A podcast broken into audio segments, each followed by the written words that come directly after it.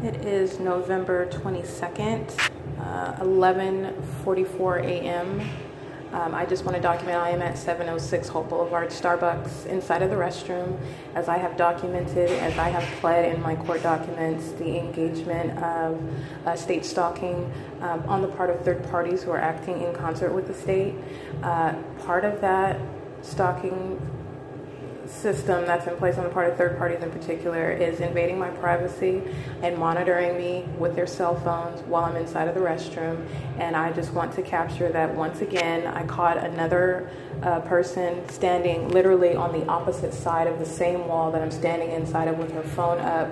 Literally, where I'm standing, she was standing on the opposite side of the wall. I opened my door. I opened the door abruptly, um, aware of the fact that that is a common part of the pattern of conduct on the part of the third parties that's here at the Starbucks.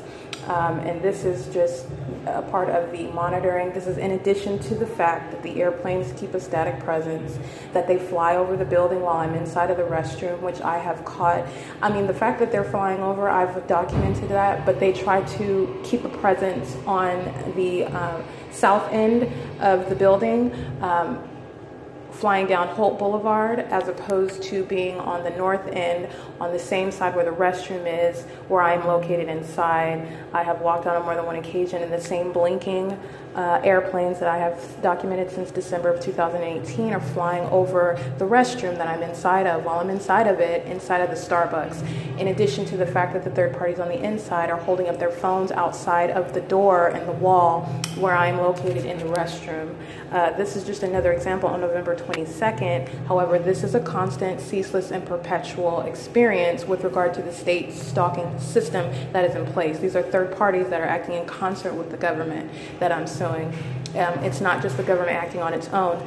They are using their communication devices, people leaving their laptops in Starbucks with their cameras aimed on me, people um, acting in concert with the state who was reflecting sunlight into the windows inside of Starbucks while they search me with light, artificial light, um, looking for some sort of communication device whereby I am documenting them, what they're engaged in, because they are invading my privacy, listening to me document them.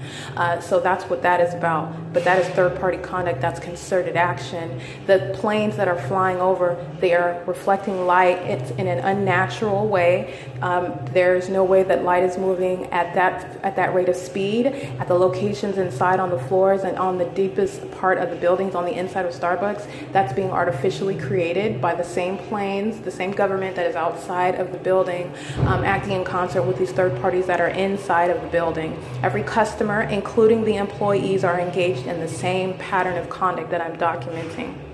Today is November 22nd and it is 11:46 11:49 a.m.